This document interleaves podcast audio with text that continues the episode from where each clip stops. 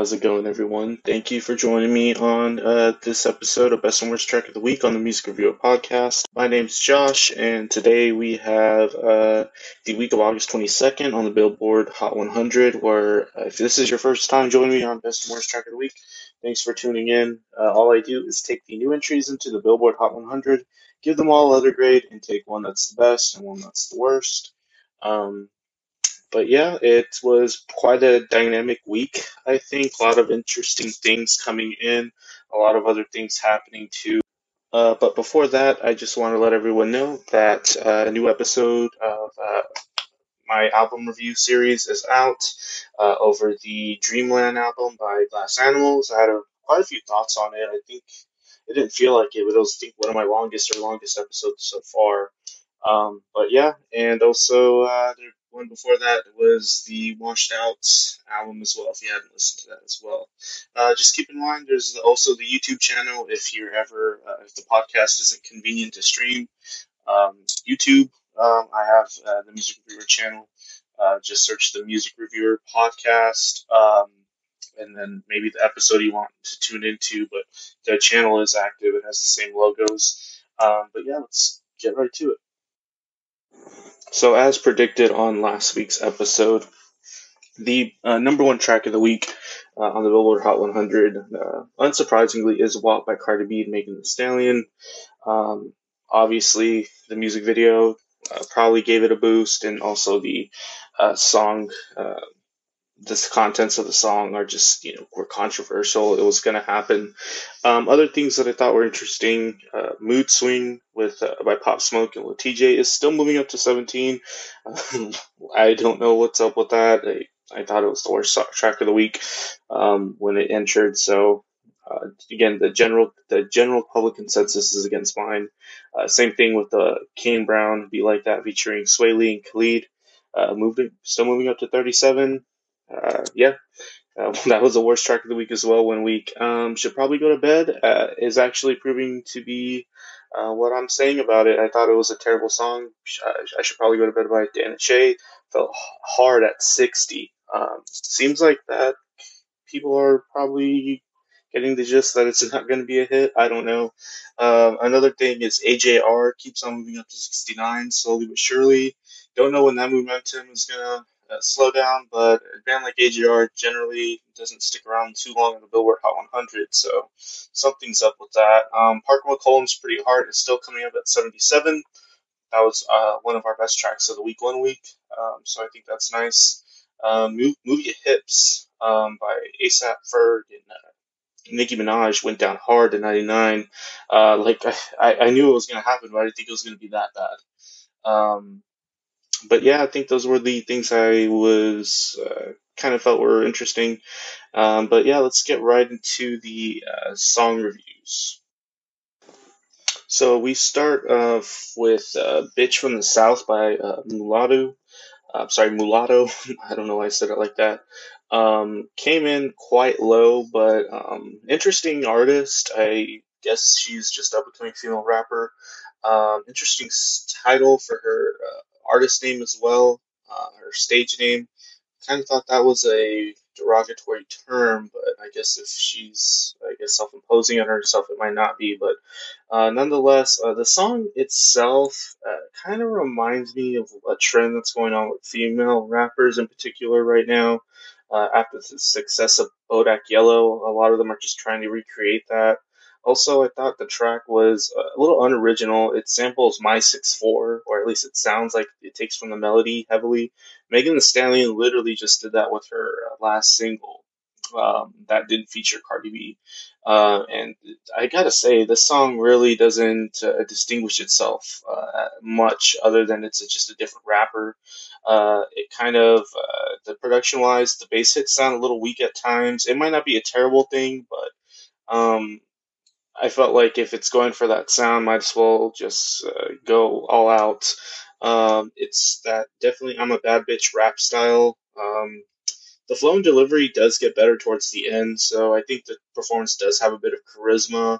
Um, but it just seems derivative of what Megan Thee Stallion just did, and overall, just trying to it's just trying to catch the uh, attention that Bodak Yellow did at one point for Cardi B. Uh, the beat's unoriginal, um, little to no nuance on that. Uh, it becomes a little bit of drab, and uh, yeah, I gave this song a C. Next track came in a couple spots up uh, over the Bitch from the South was Some Girls by Jameson Rodgers. Jameson Rodgers is a up and coming country artist, but he's not like this young, like uh, gleamy eyed, uh, you know, young talent. He's middle aged, and I guess he's been in and out of the country scene for a while. But this is seems like his first make breakthrough hit.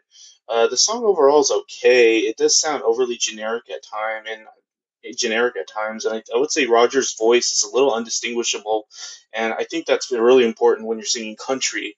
Uh, just so someone's not listening, when just so that when someone's listening to your song, they don't think it's another country artist. And I think this could easily be, happen in a song like this. Uh, the, the track utilizes like elements from like 2010's bro country with just a little bit less on the bro but the song's uh, topics are is about a girl and it's about like superficial things that happen when you break up. Um, uh, at least it's superficial on the surface when it's, it's sung about in a, a country song. Uh, it might mean more to him. The track is structured with this light instrumentation that coats the track, uh, especially in the beginning. There's some pretty simplified acoustic guitars that are in the intro. The organ, when it comes through, sounds nice. Um, However, when the the song develops and the chorus comes in, those mids just keep get buried, and then everything else is just kind of squashed by the drums uh, and the voice, and everything that's interesting that's happening, or anything interesting happening, just kind of gets covered. Um, I do like that it utilizes some pretty practical country electric guitar elements from 2010s. I tend to like that aesthetic. Um, stuff that you would hear like on a Thomas Rhett song around that time. Uh, I just say it's kind of indistinguishable. I don't see how this uh, breaks out any further. I'd say it's a C plus. Next track was uh, by Rod Wave. The track was titled Freestyle.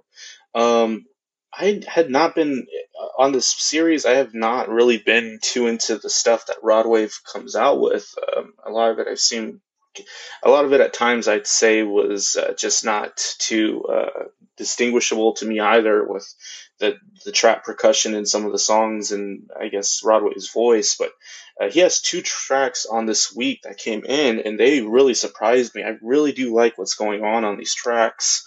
Um, freestyle has kind of this uh, 2000s R&B aesthetic. It has like this accompanying piano instrumentation uh, that would have been used during that time as well. Um, I think it's a little bit charming.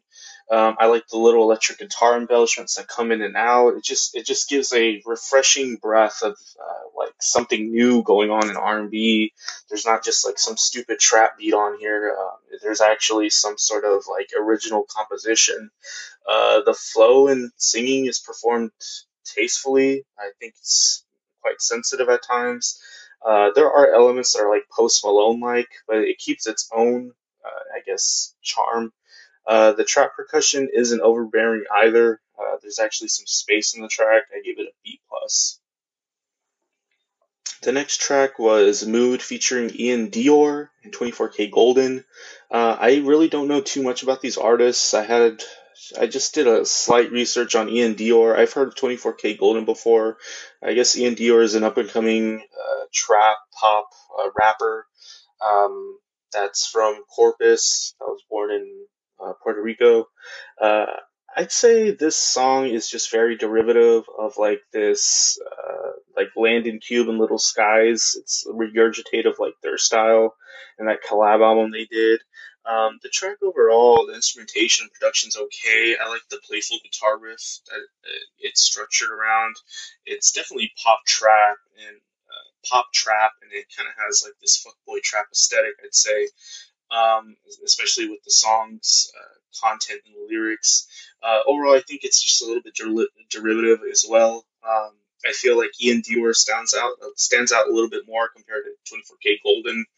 Um, but to me, his his verse was just a little too short, and it just didn't really do much for me.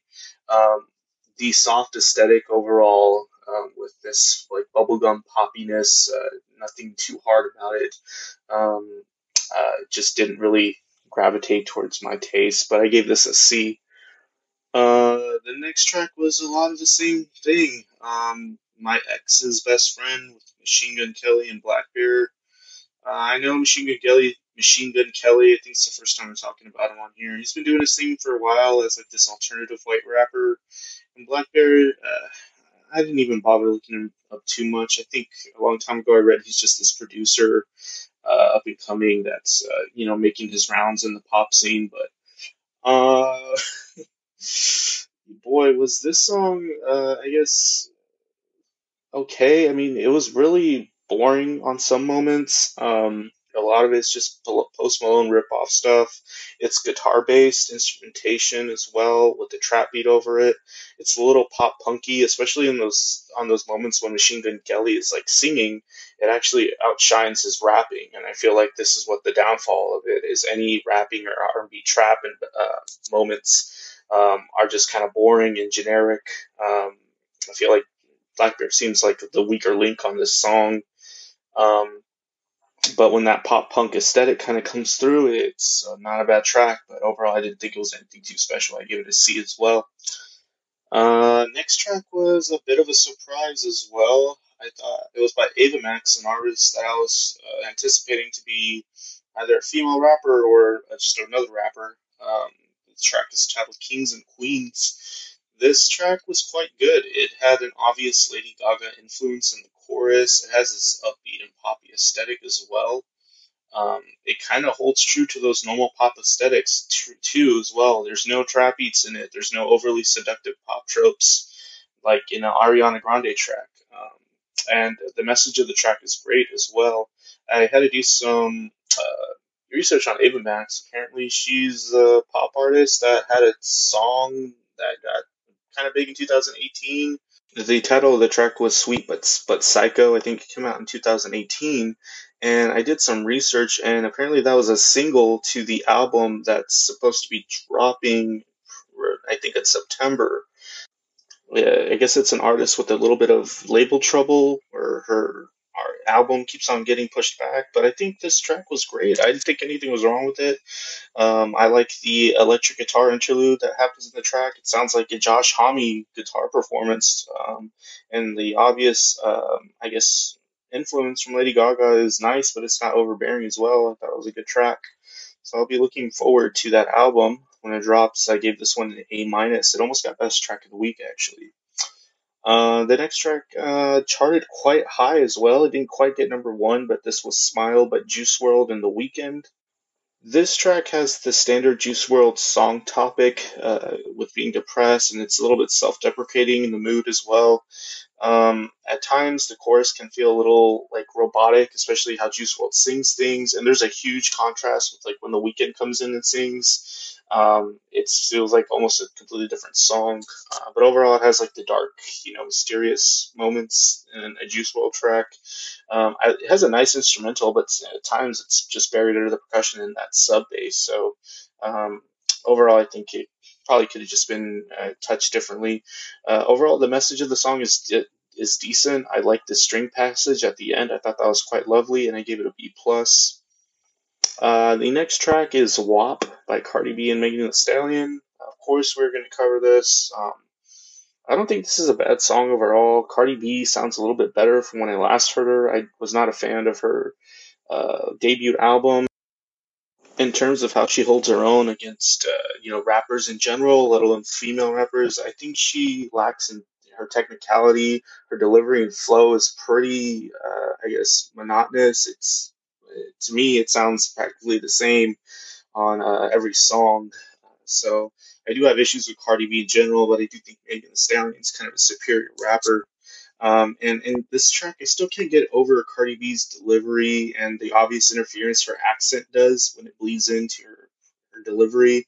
Uh, I know it's probably not her fault, but it just doesn't sound good to me. It, it really doesn't. It, the way she enunciates things just bothers me.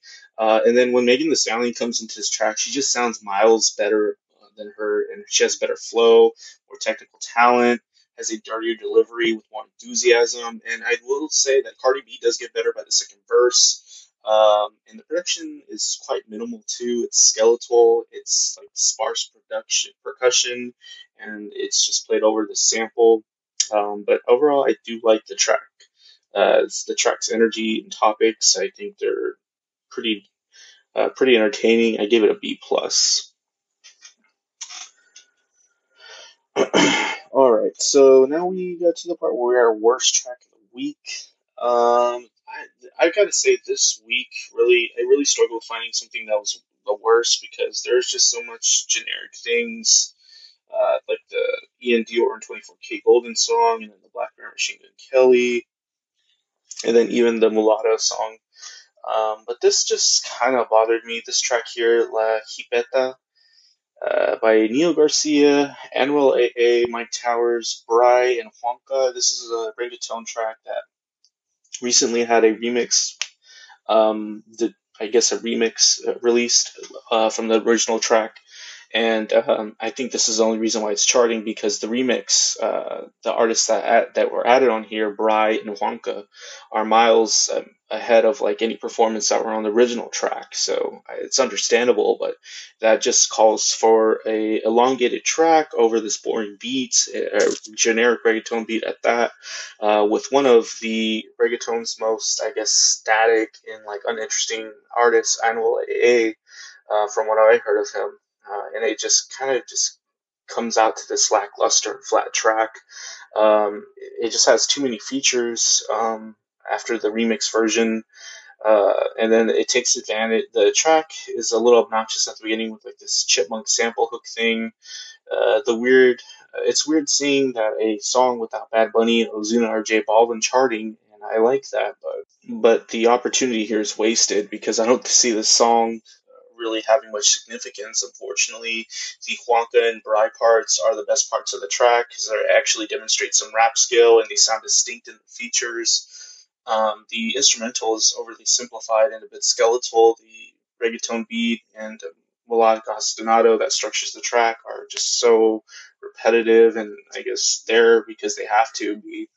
Um, it's and unfortunately, I don't mean to pick on this guy Anuel AA, but unfortunately, he seems like he has a knack for boring tracks. So this was the worst song of the week. I didn't hate the track, but I just thought it was boring and too long.